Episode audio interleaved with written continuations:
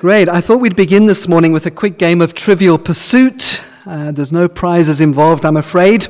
But what I want to do is I want to read the opening lines of several books, and you've got to guess which book it is and who the author is as well. So you're sitting comfortably, hands on the buzzers. Right. Here's the first one. Here is Edward Bear coming downstairs now. Bump, bump, bump on the back of his head behind Christopher Robin. Um, no, A.A. Milne, Winnie the Pooh. Yeah, close, but A.A. Milne, Sam got a point. Okay, next one.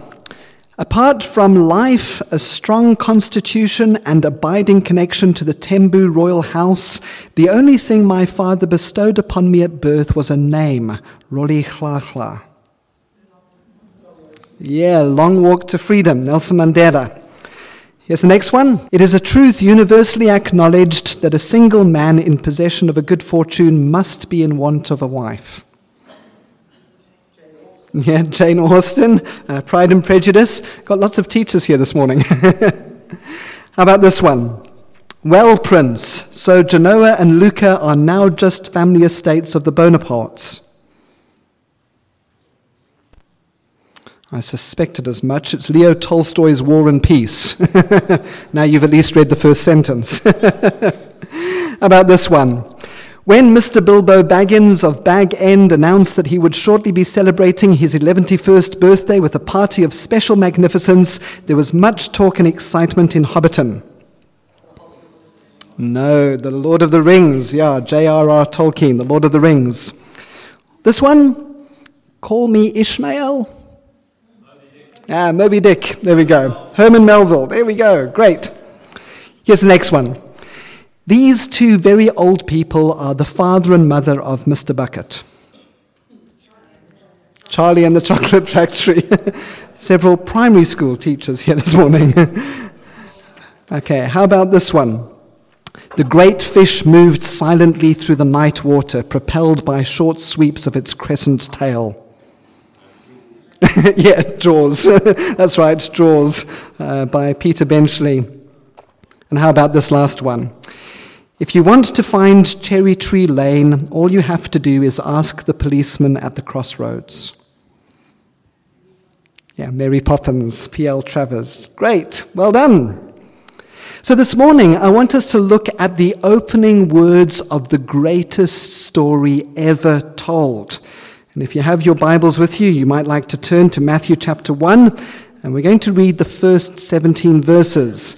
I'll put it up on the screen as well. The beginning of the greatest story ever told. A record of the genealogy of Jesus Christ, the son of David, the son of Abraham. Abraham was the father of Isaac, Isaac the father of Jacob, Jacob the father of Judah and his brothers, Judah the father of Perez and Zerah, whose, na- whose mother was Tamar. Perez the father of Hezron, Hezron the father of Ram, Ram the father of Abinadab, Abinadab the father of Nahshon, Nahshon the father of Salmon, Salmon the father of Boaz, whose mother was Rahab. Boaz the father of Obed, whose mother was Ruth, Obed the father of Jesse, and Jesse the father of King David. David was the father of Solomon, whose mother had been Uriah's wife. Solomon the father of Rehoboam, Rehoboam the father of Abijah, Abijah the father of Asa, Asa the father of Jehoshaphat, Jehoshaphat the father of Jehoram, Jehoram the father of Uzziah, Uzziah the father of Jotham, Jotham the father of Ahaz, Ahaz the father of Hezekiah, Hezekiah the father of Manasseh, Manasseh the father of Amon, Amon the father of Josiah, and Josiah the father of Jeconiah and his brothers at the time of the exile to Babylon. After the exile to Babylon, Jeconiah was the father of Shealtiel, Shealtiel the father of Zerubbabel, Zerubbabel the father of Abihud, Abihud the father of Eliakim, Eliakim the father of Azor, Azor the father of Zadok, Zadok the father of Achim, Achim the father of Elihud, Elihud the father of Eleazar, Eleazar the father of Matthan, Matthan the father of Jacob, and Jacob the father of Joseph, the husband of Mary, and Mary was the mother of Jesus, who is called the Messiah. Thus, there were 14 generations in all from Abraham to David, 14 from David to the exile to Babylon, and 14 from the exile to the Messiah. And this is God's word. That's quite a list of names. I wonder how many of you zoned out at some point and started thinking about your Christmas shopping list. This is Matthew's very first book. This is the greatest story in the world, the good news about God's Messiah. And yet, obviously, Matthew did not have a very good editor or publisher or something like that, because anyone could have told him that this is not a good way to begin a book. I mean, even it was a dark and stormy night would have been a better beginning to the story. What is Matthew doing here? Well, perhaps it would be good if we thought back 2,000 years to the kind of culture into which Matthew is writing. It wasn't a culture that had television sets or radios or the internet or DVDs or CDs or iPods. It was an oral culture. At the end of the day, after supper, as you were sat around the fire, you would tell stories. And those stories would be passed on from generation to generation. And one of the favorite ways of telling stories would be to go all the way back through your family tree and list all the names of all the people and tell about those, the things that those people did. Uh, to a certain extent, we still do that today. I can tell you the story of how my Uncle Ian fell out of a chestnut tree uh, onto the pavement side, not the grass side, and how my grandfather walked past him in the hospital because he couldn't recognize him. All the time, my Uncle Ian dropped a stone slab on his head while repairing his house. All the time, my Uncle Ian fell off his motorbike. My, my Uncle Ian is accident prone. and I'm sure that you could tell me family stories as well. Now, sadly, we've lost some of this uh, through all the entertainment that we have. But in those days, it was the only entertainment that you had, telling the family stories. And so the Jewish people loved genealogies. They could list all of their ancestors by name all the way back. And genealogies were important for another reason, too. Uh, in our society, we recommend ourselves to others by the things that we have done. And when we write up our CV, we list all of the places that we've studied, all the jobs that we've had, all the positions that we've held. But in those days, it was your genealogy, your family. That was your resume, your CV. It said who you were.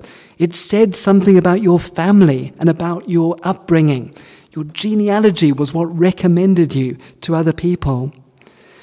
And so Matthew begins this story with a description of Jesus' family. And you can imagine his first readers eagerly looking through the names to see who made it into the genealogy of the Messiah. They wanted to know something about the Messiah's family tree, who he was, his pedigree through his genealogy. And yet, you know, as I, th- I, think that as they started to go through this list, their mouths must have opened wide, their jaws must have dropped, uh, as, and they must have begun to frown because the kinds of names that are listed here would have sounded so strange to them. So let's imagine for a moment that we're sat around the campfire. It feels a little bit like we're sat around a campfire outside our tent. We've just had a great meal. It's a beautiful night, lovely and clear. We can see about a million stars, and it's time to tell stories. And someone has come along with the latest paperback copy of the Gospel of Matthew. I mean, this is the latest technology. Up until a few years ago, you had to tell the stories off by heart, and now they've gone and written it down. I mean, this is the ancient equivalent of Netflix. You can just imagine grandfather in the corner muttering to himself, you know, in my day we had to remember the stories. But we take out Matthew's gospel, we open it up to the very first page, and we read. Abraham was the father of Isaac, Isaac the father of Jacob, Jacob the father of Judah and his brothers, Judah the father of Perez and Zerah, whose mother was Tamar. Now take a wild guess. Genealogies in ancient Israel. Do you think they listed the names of the men or the names of the women? the names of the men, the fathers. That's how your family tree was listed.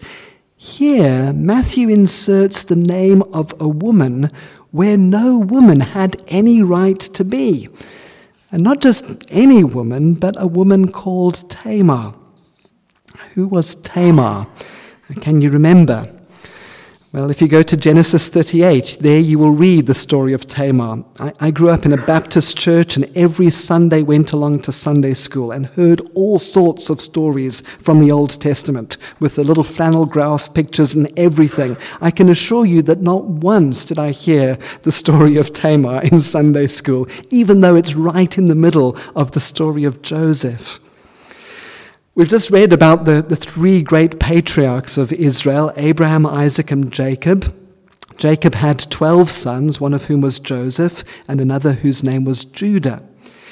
Judah went out and got himself a Canaanite wife, which wasn't really a good move.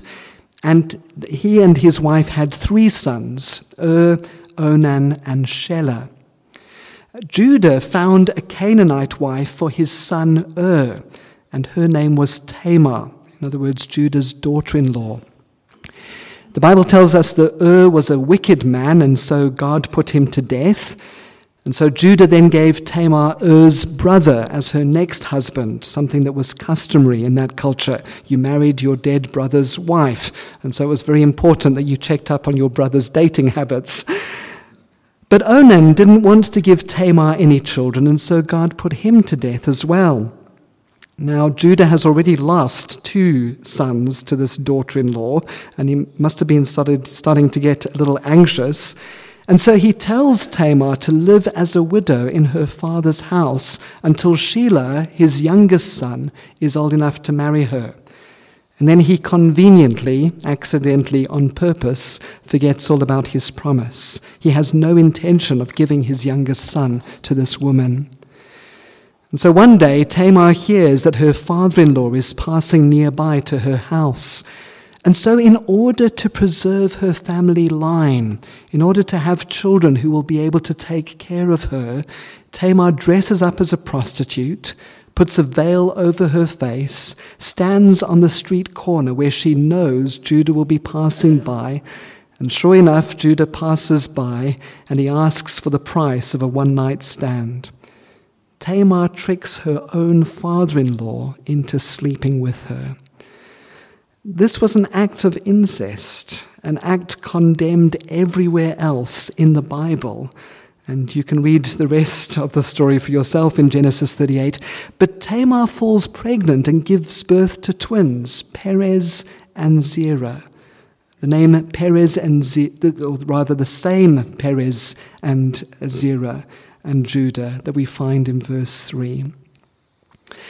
This is not the greatest family story in the world. Probably not one that you would talk around around the campfire. This would have been a part of the family history that would have been hushed up, never referred to. Uh, you can imagine Mrs. Matthew looking over Matthew's shoulder as he's writing and saying, For goodness sake, Matthew, if you're going to include the name of a woman, at least make it someone nice, like Sarah or Rebecca or Rachel. But Matthew says, No, I think I'm going to keep this one in. Let's read on. Verse 5. Salmon was the father of Boaz, whose mother was Rahab. Uh, who was Rahab? Well, at least Rahab makes it into Sunday school stories. Uh, well, her name does, not necessarily her occupation. Uh, in Sunday school, we were told that she was an inn- innkeeper. Uh, she was probably a prostitute. That's the, the, the word that is used. Remember that Joshua and the people of Israel are wanting to destroy the city of Jericho. And so they send two spies in to check the land. And Rahab is the one who hides them. She believes that God is with Israel. She believes that God is going to give their land into the hands of the Israelites. She trusts in God. And so she hides these Israelite spies. And so in return, she and her family are saved, even though the rest of the city is destroyed. And it's amazing you know, not only does she have a disreputable occupation, but she's part of a foreign nation, a foreigner, and yet she forms part of the genealogy of the Messiah. Let's read on in verse 5. Salmon, the father of Boaz, whose mother was Rahab. Boaz, the father of Obed, whose mother was Ruth. Well, at last, at least we're dealing with someone who's got a slightly better reputation. We all know Ruth. Uh, she has an entire book of the Bible devoted to her. She's someone who lived during the time of the judges, and she's an example of someone who's faithful to her mother in law first, and then even faithful to God. She decides to take on the God of Israel. After her husband dies, Ruth decides to stick with Naomi. She famously says to her, Where you go, I will go. Where you stay, I will stay. Your people will be my people, and your God, my God. But remember that Ruth is a foreigner. She's a Moabite. There's an extremely sordid story in Genesis chapter 19 about the origin of the Moabites. Uh, the nation was born out of an incestuous relationship between Lot and one of his daughters. His daughter gets him drunk and sleeps with him. That's where the Moabites came from. They were a nation who was uh, traditionally opposed to the Israelites and led the Israelites into idolatry. So much so that the law said this in Deuteronomy chapter 23 about the Moabites No Moabite or any of his descendants may enter the assembly of the Lord, even down to the tenth generation. Ruth is a Moabite, and yet Matthew says, I think I'm going to include her name here.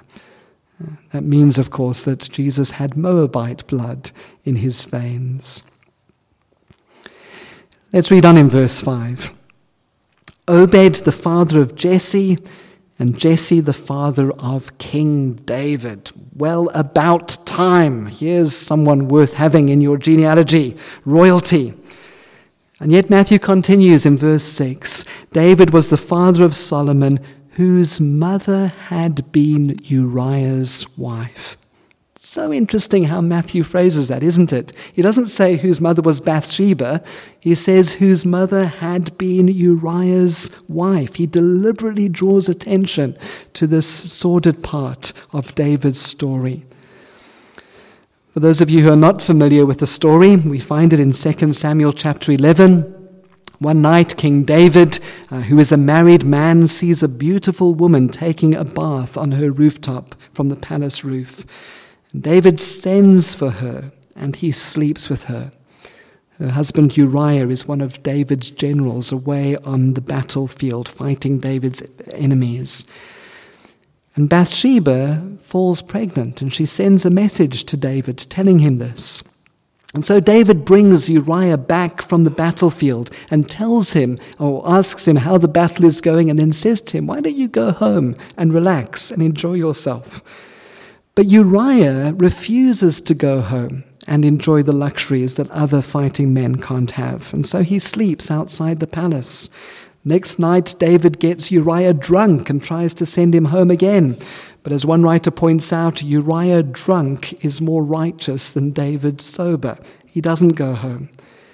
And so David sends Uriah back to the battlefield with his own death warrant in his hand. It's a letter to his commanding officer, telling the officer to engage the enemy and then leave Uriah alone on the battlefield to die, which he does. And after the funeral, David takes Uriah's wife for himself. So interesting that in 1 Kings chapter 15 we have a summary of David's life. The writer says, David did what was right in the eyes of the Lord and did not fail to keep any of the Lord's commands all the days of his life, except in the case of Uriah the Hittite. Matthew doesn't focus in on all that David did right. He focuses in on this one exception, except in the case of Uriah. And so, sat around the campfire as good Jewish people, we would have been thinking, Matthew, what on earth are you doing? You're putting in all kinds of names here that you don't even need to put in. These are the kinds of names that should be hidden away somewhere in a bottom drawer. Woman, pagan, scandal. What, what are you doing? You'll be relieved to know that we're not going to go through all the, the rest of the names. It would be a fascinating study. Uh, for instance, we have the name of Manasseh in verse 10. Manasseh was one of the most wicked kings that Israel had ever had. Just listen to what the book of Kings says about him. He did evil in the eyes of the Lord, following the detestable practices of the nations the Lord had driven out before the Israelites. He sacrificed his own son in the fire, practiced sorcery and divination, and consulted mediums and spiritists.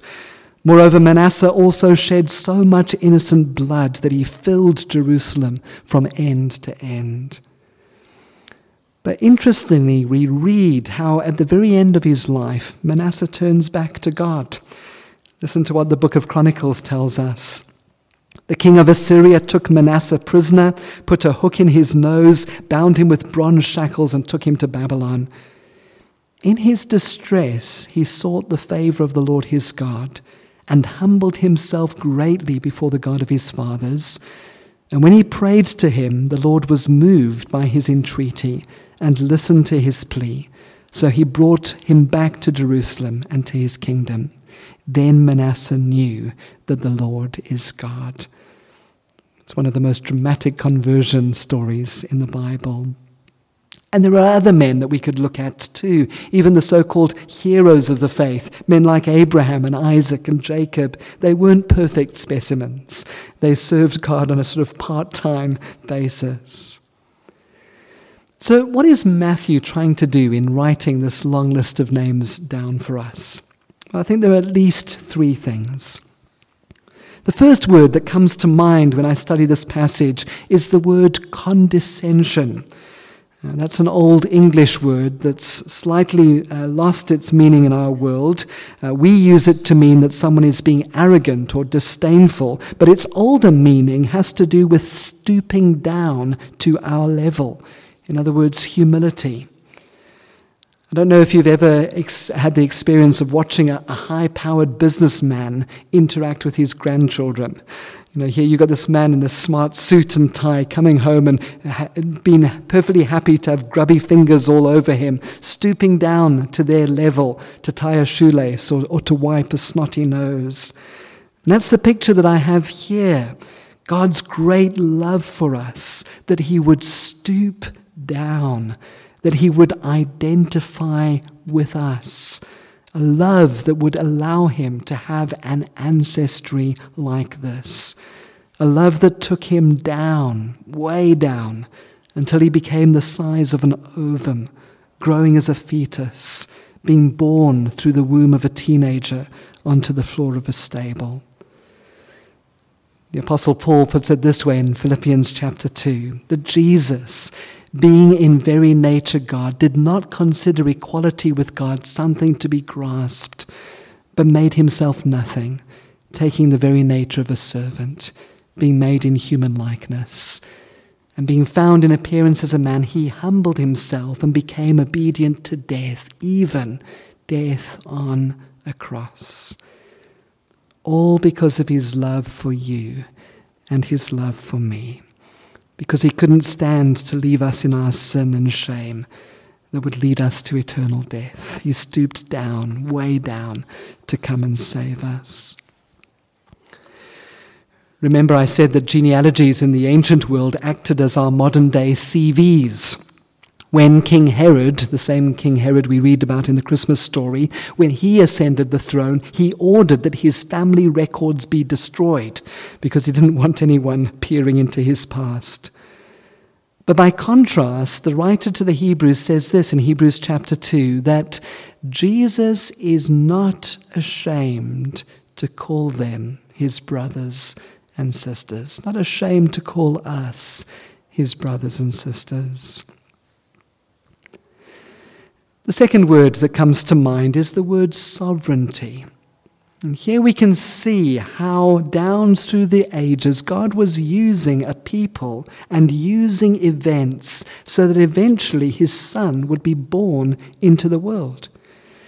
And God's sovereignty even extends to evil and sinful events. Manasseh forms part of the story of God bringing his son into the world. It's not that God sends evil, but that He is so in control of it that He is able to take the sin and the failure and the evil that are recorded in this genealogy and use them to bring about His plan of salvation for the world. You know, God is a little bit like a judo player who uses his opponent's own strength to defeat him.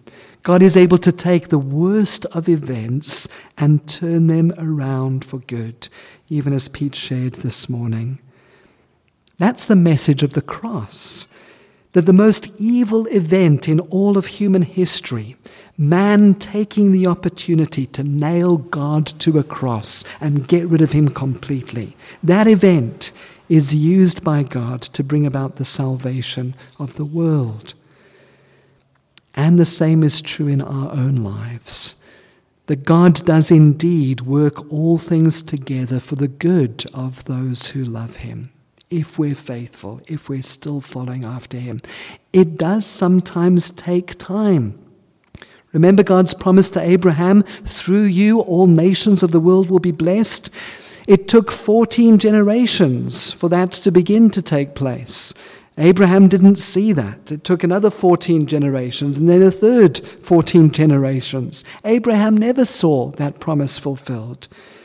And in our own lives, we might not see God working all things together for the good, but we do know that it is true by faith, that He is sovereignly in control of our lives, no matter what we might be going through this morning.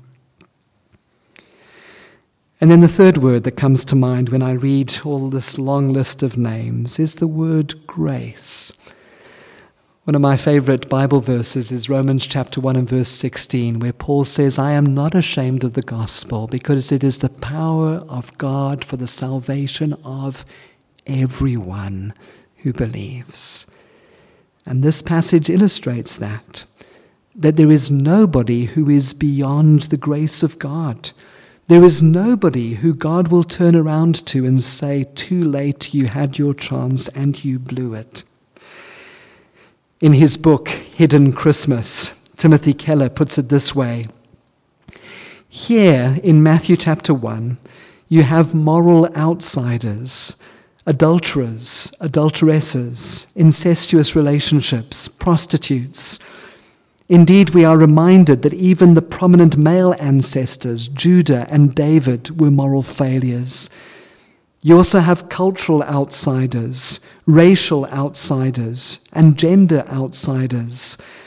The law of Moses excluded these people from the presence of God, and yet they are all publicly acknowledged as the ancestors of Jesus. What does it mean? First, it shows us that people who are excluded by culture, excluded by respectable society, and even excluded by the law of God can be brought into Jesus' family. It doesn't matter your pedigree, it doesn't matter what you have done, it doesn't matter whether you've killed people. If you repent and believe in Him, the grace of Jesus Christ can cover your sin and unite you with Him. In ancient times, there was a concept of ceremonial uncleanness. If you wanted to stay holy or respectable or good, you had to avoid contact with the unholy. The unholiness was considered to be contagious, as it were, and so you had to stay separate. But Jesus turns that around. His holiness and goodness cannot be contaminated by contact with us. Rather, His holiness infects us by our contact with Him. Come to Him, regardless of who you are and what you've done, no matter how morally stained you are, and He can make you as pure as snow. All we would have to do this morning is say, Yes to Jesus. Names are funny things, aren't they? My bank knows me as Reverend A.M. Parker. Uh, the South African Revenue Service knows me as 264487. uh, to most people, I'm simply Andrew. To my kids, I'm Dad. To my wife, I'm. No, I don't think I'll tell you that. The first 17 verses of the Gospel of Matthew aren't just a long list of names. Each name represents a life, a real person, someone who existed. And from these names, we learn, among other things, that God is a God who humbly comes down to have a relationship with us.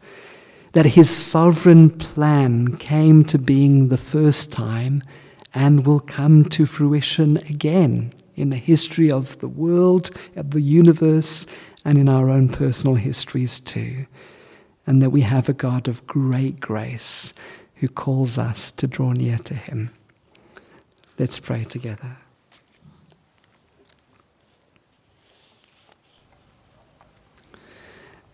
Lord, thank you for the greatest story ever told, and that even in the most unusual part, we learn so much about you. Father, we thank you for the gift of our Lord Jesus Christ.